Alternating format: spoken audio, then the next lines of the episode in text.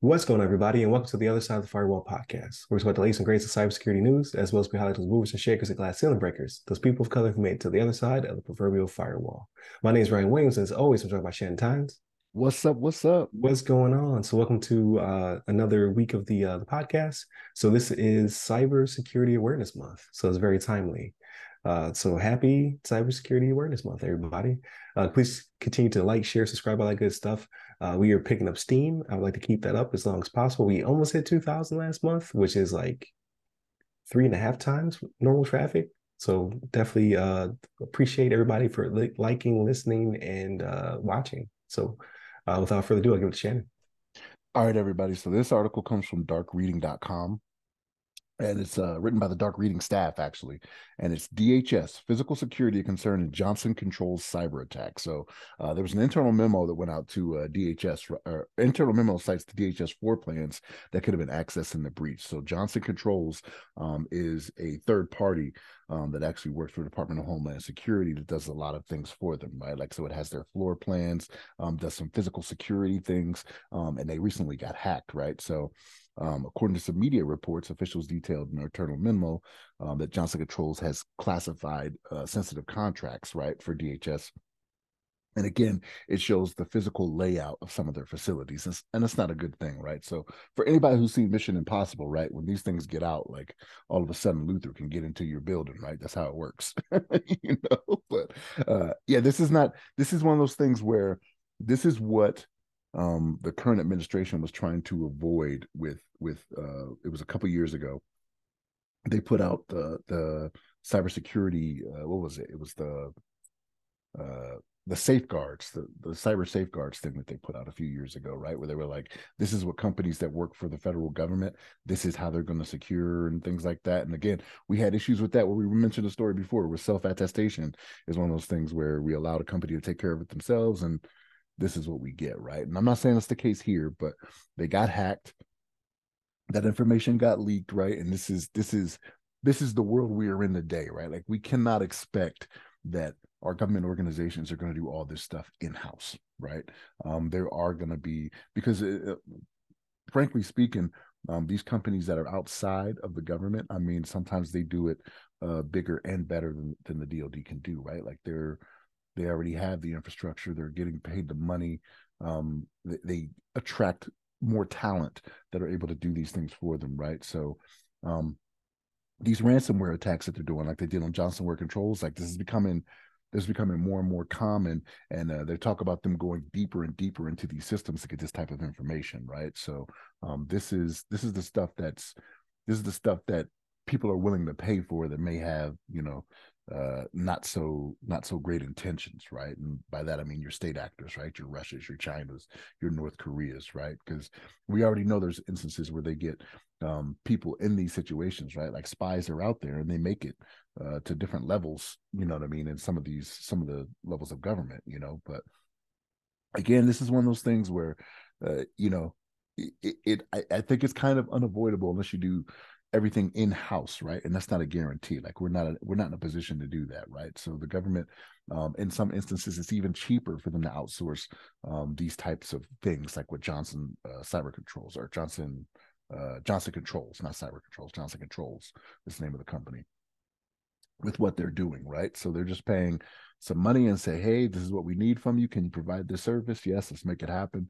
And this is what we get right? Like this is in this day and age, like we know it's unavoidable, right? Like if it was, you wouldn't see our lovely faces every week, right? Because this is the type of stuff we bring to you. But Ryan, what's your thoughts on this? Yeah, absolutely. Um, speaking of lovely faces, please go to the YouTube uh, channel and uh, like, share, subscribe there as well. Subscribe if you have not subscribed, so you can see our beautiful faces and our beards, glorious beards. Um, Shannon strokes his beard. Um, Yes, uh, I think I think a lot of it will boil down to um, the the government has to to outsource these things. Like you said, we just don't necessarily have that stuff built in, uh, and we're not supposed to um, to a certain extent because there there there's a whole vendor management system. There's the having to bid for contracts. There's it creates jobs and things of that nature. So uh, there has to be third party support. Uh, but with that, like you said, third third party attestation, uh, the government is responsible for uh, putting out questionnaires, right, to vet their third party uh, vendors to make sure they have the proper security controls and things of that nature, uh, as well as the NIST CSF 2.0 is uh, around the corner and it's going to go deeper into supply chain management uh, and governance. So all that stuff is, is coming to fruition. In this case, it, things happen, unfortunately. Like we they haven't really explained how the breach took place, whether it was a phishing attempt or or what have you. Um, however, uh, there's lots of implications there. Um, so were they probably vetted? And if they did fill out the questionnaire and said that they were secure and they this was not an issue, uh, did they lie? So right, the False Claims Act could also be leveraged against them uh, in this case, uh, as well as who are the uh, the bad actors who uh, stole the data and who they're going to sell it to. So we talked about war crimes in the past as well. Like, can you be charged with a war crime if you're involved in in such an attack? So in this case, I would ask, can you be charged with treason if this is an American entity that's selling it to a foreign body? Um, like, could you go away forever because you stole the the plans to a federal building and sold it to Russia? Like that, that's also a question that can be asked uh, in the future. So there, there are far-reaching implications I don't think people are really thinking about and necessarily care about. But as this continues to evolve, I, I can see this hitting the court system and being very messy, uh, potentially for the uh, the the vendor and wh- whomever stole the stuff, right? Like you might go to jail forever because of this. So uh, it, it's pretty crazy, and it, it, like the entire week. Uh, so please keep coming back uh, for all of the uh, the episodes because all of it kind of feeds into the um, the uh, government budget and how cybersecurity is is so tied to it, and how a government shutdown could potentially cause all types of craziness. So um, I, I, yeah, I find it interesting. So I, I, think in the future, a lot of this stuff will be um, kind of resolved through red tape, right? Like there's going to be a whole lot more attestations, be a lot, whole lot more questionnaires and things of that nature. Vendor uh, management, uh, in this case, is too late. So it's going to be interesting to see where these blueprints uh, and things of that nature eventually wind up. Um, so hopefully they don't, but if they do, we'll see what the future holds for these people so, so even even though we're guessing at this, right? Like with the self attestation, and, and and that's you know why we assumed everything was good. Like my problem is not necessarily with that, right? Like I understand the amount of personnel it would take to to for every person that's a partner with the Department of Defense or the U.S. government. Right. I understand the manpower it would take to to do that with all of them, but if we're going to say that it's a trust by trust but verify thing, right? Yeah, trust but verify. Like you, we're going to allow you to do this, but we are going to check on you once a year, twice a year, however long it may be, right? And it's it's going to suck, right? Like it's going to be a lot of going out and inspecting like probably like a week at a time, you know. Remember all those inspections we used to get, right? Like CCRIs and stuff like right. that. CUIs and yeah. You know what I mean? Like we would have all those things, right? OREs, ORIs, things things of that nature. Like it takes a little bit of time when when when boots are on the ground, but I, I, I want the follow up to be better, right? Like if that is the case, I don't I don't mind them saying yes, we're doing it. Here's proof that we're doing it. Someone's going to sign off on it. If they're if they're not doing what they say they're going to do, or that, that they have done, then yeah, there should be repercussions for that. But yeah, it's good. It's going to be costly. Um, so I mean, I, I, eventually all that stuff just trickles back into the budget. Um, like you you you will bake it in, but in this case, this company's going to have to get uh tested again, right? Like so, you're going to have to clean up the mess whatever that is, fines, penalties, things of that nature, potential burning of bridges, loss of contracts.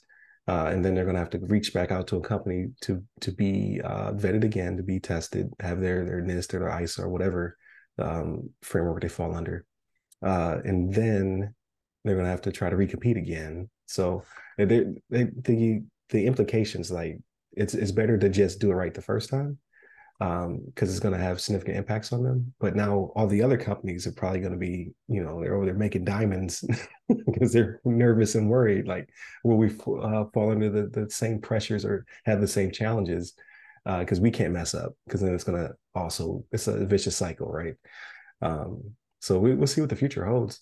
Like it has has those smaller budget implications, but then on on the grand scale, like who stole this stuff? Will they be caught? And if they are, uh, I can I can I don't think that it's written in the books yet, but I can see treason.